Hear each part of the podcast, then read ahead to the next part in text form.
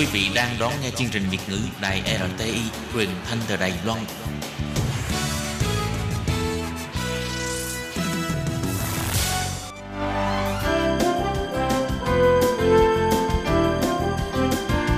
Xin mời quý vị và các bạn đến với chuyên mục Nhìn ra thế giới.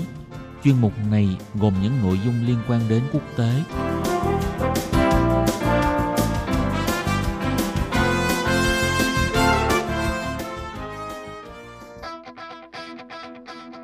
Tường Vi xin chào quý vị và các bạn. Chào mừng các bạn trở lại với chuyên mục Nhìn ra thế giới để nắm bắt được những thông tin và sự kiện chính trị quan trọng đang xảy ra khắp năm châu. Các bạn thân mến, nội dung của chuyên mục ngày hôm nay bao gồm những thông tin như sau. Biểu tình của sinh viên tại Indonesia đã biến thành bạo loạn. Thủ tướng Nhật Bản Shinzo Abe và tham vọng cải tổ. Cuối cùng là bế tắc chính trị sau bầu cử, Israel liệu sẽ có thủ tướng luân phiên hay không – sau đây xin mời các bạn cùng theo dõi nội dung chi tiết.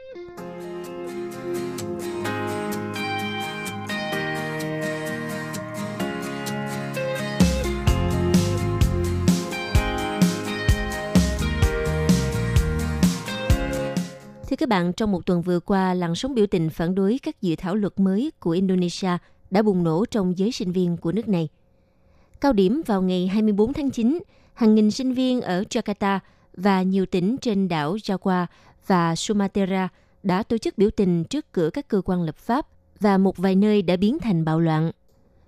Như tại thủ đô Jakarta, trước cửa tòa nhà tổ hợp nghị viện đã có hơn 5.000 sinh viên dương cao biểu ngữ và sử dụng loa phóng thanh truyền đi các thông điệp phản đối dự thảo bộ luật hình sự. Luật này có liên quan đến Ủy ban chống tham nhũng, dự thảo luật đất đai và dự luật về nhân lực – Người biểu tình cho rằng các bộ luật mới sẽ làm suy yếu hệ thống chống tham nhũng của quốc gia và sẽ gây ảnh hưởng tới nền dân chủ.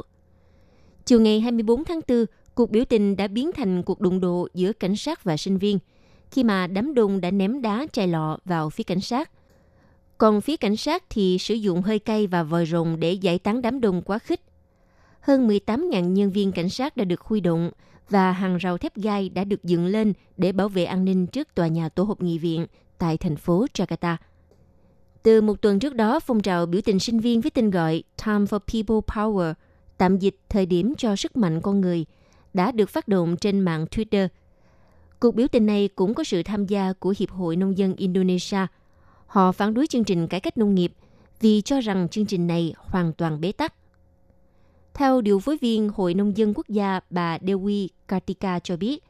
Năm năm trôi qua, chương trình cải cách nông nghiệp do chính phủ hứa hẹn đã hoàn toàn bị đình trệ. Vùng đất của nông dân và người dân bị nhà nước tịch thu đã không được trả lại. Việc chiếm đất vẫn tiếp tục xảy ra. Dưới những lo ngại này, nếu mà chính phủ và Quốc hội Indonesia phê chuẩn dự thảo luật đất đai thì sẽ chỉ làm tăng thêm các xung đột mà thôi. Còn tình hình tại tỉnh Sumatra trên đảo Sulawesi,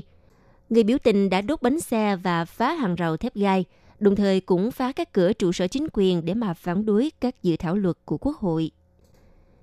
Trước đó tại thành phố Yogyakarta, trên ứng dụng nhắn tin WhatsApp và một số nền tảng truyền thông xã hội đã phát đi cuộc gọi điện thoại Gejaya, kêu gọi hàng nghìn sinh viên thành phố này xuống đường biểu tình dự luật sửa đổi về chống tham nhũng và dự thảo bộ luật hình sự. Có thể nói các cuộc biểu tình diễn ra trong vài ngày nay, cùng thời điểm với các phiên họp toàn thể của Quốc hội Indonesia – và trước làn sóng phản đối mạnh mẽ như vậy, vào ngày 23 tháng 9, Tổng thống Joko Widodo đã yêu cầu Hạ viện Indonesia phải hoãn việc phê chuẩn dự thảo bộ luật hình sự và ba dự luật khác hy vọng có thể chấm dứt cuộc biểu tình này.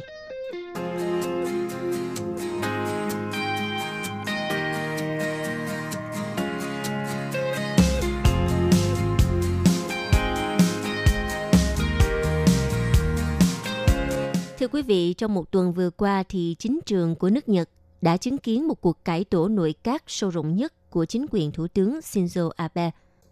Theo giới phân tích cho rằng động thái thay đổi nội các quan trọng này nhằm khôi phục lại uy tín cũng như là củng cố quyền lực chính quyền đương nhiệm, đồng thời cũng chuẩn bị cho lộ trình sửa đổi hiến pháp cũng như thử thách thế hệ lãnh đạo mới trước khi ông Shinzo Abe kết thúc nhiệm kỳ. Cuộc cải tổ nội các lần này đã diễn ra trong bối cảnh đất nước mặt trời mọc Nhật Bản đang đứng trước những thách thức lớn có liên quan đến mối quan hệ song phương với Hàn Quốc và Nga, cũng như là các vấn đề an ninh trên bán đảo Triều Tiên. Thủ tướng Shinzo Abe đã thay máu nội các mạnh mẽ nhất kể từ khi lên nắm quyền vào năm 2012 bằng việc là thay thế hoặc thuyên chuyển 17 vị trí, chỉ giữ lại tránh văn phòng nội các ngài Yoshihide Suga và Phó Thủ tướng kiêm Bộ trưởng Tài chính ngài Taro Aso. Đây được coi là hai cánh tay đắc lực tạo nên xương sống của chính quyền Shinzo Abe kể từ năm 2012. Và một điều đáng chú ý là Thủ tướng Nhật Bản đã bổ nhiệm 13 chính khách hoàn toàn mới vào các vị trí bộ trưởng. Trong đó chúng ta phải nhắc đến ngôi sao đang lên Bộ trưởng Môi trường ngài Shinjiro Kozumi, 38 tuổi, là bộ trưởng trẻ tuổi nhất trong nội các kể từ sau chiến tranh, với uy tín rất lớn khi có tới 75% người được hỏi trong các cuộc khảo sát mới đây đặt kỳ vọng vào ông. Ngoài ra, Thủ tướng Abe còn chọn mặt gửi vàng khi bổ nhiệm Bộ trưởng Quốc phòng Taro Kono và Bộ trưởng Ngoại giao Toshimitsu Motegi là hai chính khách nòng cốt trong đội ngũ cố vấn an ninh. Theo giới phân tích cho biết, ông Taro Kono cam kết sẽ thúc đẩy hiệu quả thể chế an ninh và an toàn cho người dân, cũng như là hỗ trợ tăng cường hợp tác với Mỹ và Hàn Quốc nhằm để ứng phó với các vụ thử tên lửa của Cộng hòa Dân chủ Nhân dân Triều Tiên. Trong khi đó, thì Thủ tướng kỳ vọng ngài Toshimitsu Motegi nhờ vào khả năng đàm phán và cá tính cứng rắn sẽ giải quyết những khó khăn trong căng thẳng quan hệ giữa Nga và Nhật Bản liên quan đến quần đảo mà Moscow gọi Kuril, còn Tokyo gọi là vùng lãnh thổ phương Bắc. Cho nên cải tổ nội các là cách Thủ tướng Shinzo Abe khôi phục uy tín và củng cố quyền lực chính quyền đương nhiệm của mình. Theo giới phân tích nhận định, cứ trong mỗi lần cải tổ nội các thì à, Thủ tướng Shinzo Abe đều đặt cược rằng mọi nhân vật do chính ông lựa chọn sẽ giúp cho việc ổn định chính trị và đưa ra các quyết sách hiệu quả hơn trước những thách thức mới. Có nhiều ý kiến nhận định ông Shinzo Abe đang tìm cách giúp cho đảng cầm quyền dân chủ tự do củng cố quyền lực trong thời gian dài hơn. Và tham vọng muốn tiếp tục tại vị của Thủ tướng Shinzo Abe cũng có thể thấy rất rõ qua việc ông loại trừ nghị sĩ Fumio Kishida là ứng viên tiềm năng kế nhiệm Thủ tướng Shinzo Abe Đối thủ này đã bị loại khỏi chiếc ghế tổng thư ký của đảng Dân Chủ Tự Do là vị trí thứ hai sau chức chủ tịch.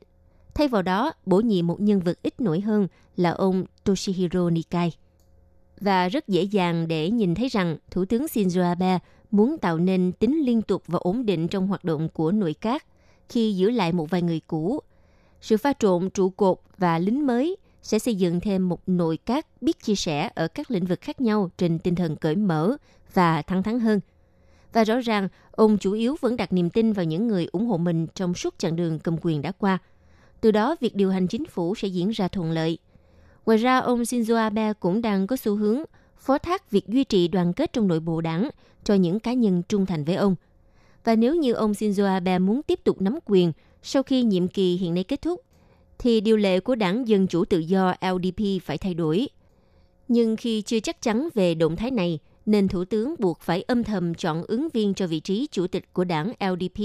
khi đưa nhiều nhân vật đang lên vào nội các để tỏa sáng dưới quyền của LDP.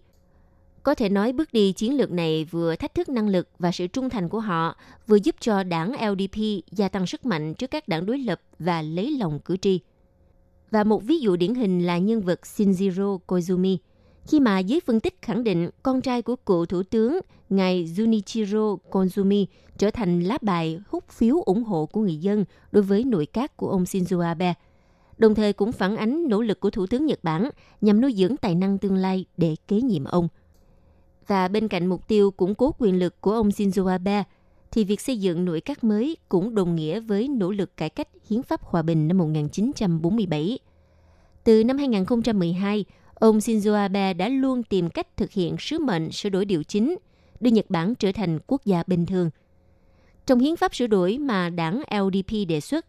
ông Shinzo Abe trao lại quyền tham chiến cho nước Nhật bằng cách đưa lực lượng phòng vệ vào điều chính,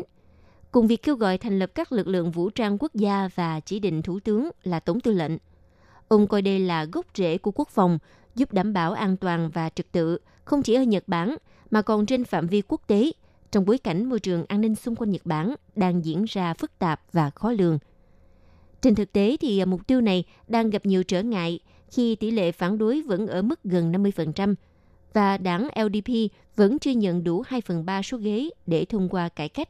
dù đã giành thế áp đảo trong cuộc bầu cử Thượng viện hồi à, tháng 7 năm 2019 vừa rồi.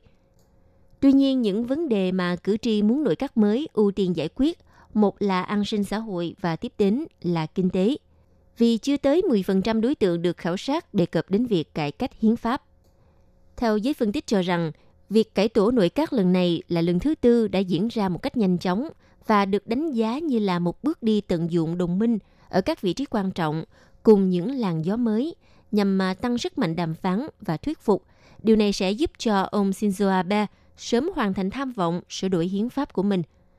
Một dấu hiệu tích cực là mức tín nhiệm đối với chính quyền của Thủ tướng Shinzo Abe sau cải tổ đã tăng thêm 5 điểm so với tháng 8 vừa qua, đạt mức 56%. Dường như nhà lãnh đạo Nhật Bản này đã thành công trong việc xoa dịu những chỉ trích và lấy lại niềm tin của người dân vào đảng cầm quyền LDP. Và nội các mới có thể sẽ khiến cho bộ máy chính quyền Nhật Bản khởi sắc, vận hành trơn tru hơn và gắn kết hơn trước, đồng thời cũng tạo tiền đề cho ông Shinzo Abe tiếp tục các tham vọng cá nhân. Tuy nhiên, việc thay đổi hiến pháp vẫn luôn là một ván bài để mạo hiểm và hoàn toàn có thể cũng sẽ khiến cho Thủ tướng Shinzo Abe gục ngã chỉ với một bước đi sai lầm.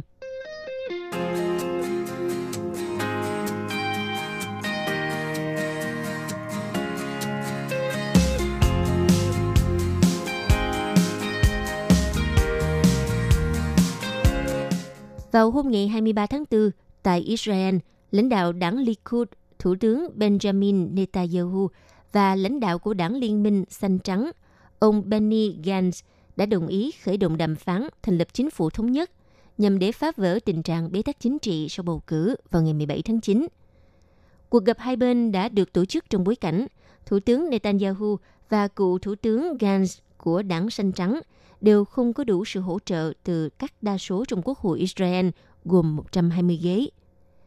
Thông báo chung của đảng Likud và Liên minh Xanh Trắng sau cuộc gặp cho biết, Thủ tướng Netanyahu và Chủ tịch đảng Liên minh Xanh Trắng đã thảo luận cách thức để thúc đẩy sự thống nhất của Israel. Phát biểu sau cuộc gặp, Thủ tướng Netanyahu nói, Chúng tôi muốn thành lập một chính phủ cánh hữu. Thật không may điều này là không thể. Đơn giản là chúng tôi không có đủ phiếu bầu để làm như vậy. Về phần mình, ông Gantz muốn thành lập một chính phủ với phe đối lập và ông cũng không nhận được đủ số ghế cần thiết. Chính phủ duy nhất có thể được thành lập trong những trường hợp này là một chính phủ đoàn kết rộng rãi với cả hai đảng và cách duy nhất để có một chính phủ như vậy là ngồi xuống và đàm phán. Trong khi đó, theo một số nguồn tin, Tổng thống Israel ngài Rivlin được cho là đã đưa ra đề xuất Thủ tướng Luân phiên – tức là ông Netanyahu và ông Gantz sẽ luân phiên đảm nhận chức Thủ tướng Chính phủ Israel trong nhiệm kỳ 4 năm tới.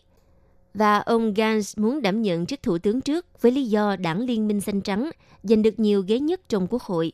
Tuy nhiên, trong trường hợp nếu ông Netanyahu và ông Gantz không thể thành lập được chính phủ thống nhất, thì Israel phải tiến hành bầu cử lần thứ ba trong năm nay.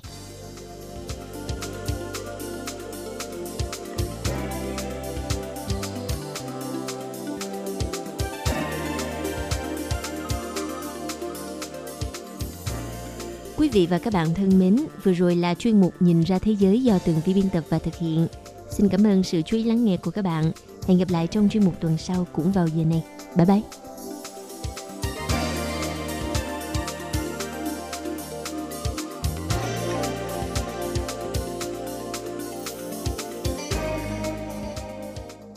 Quý vị và các bạn thân mến, sau đây là email của Ban Việt ngữ ctv a rti org tvk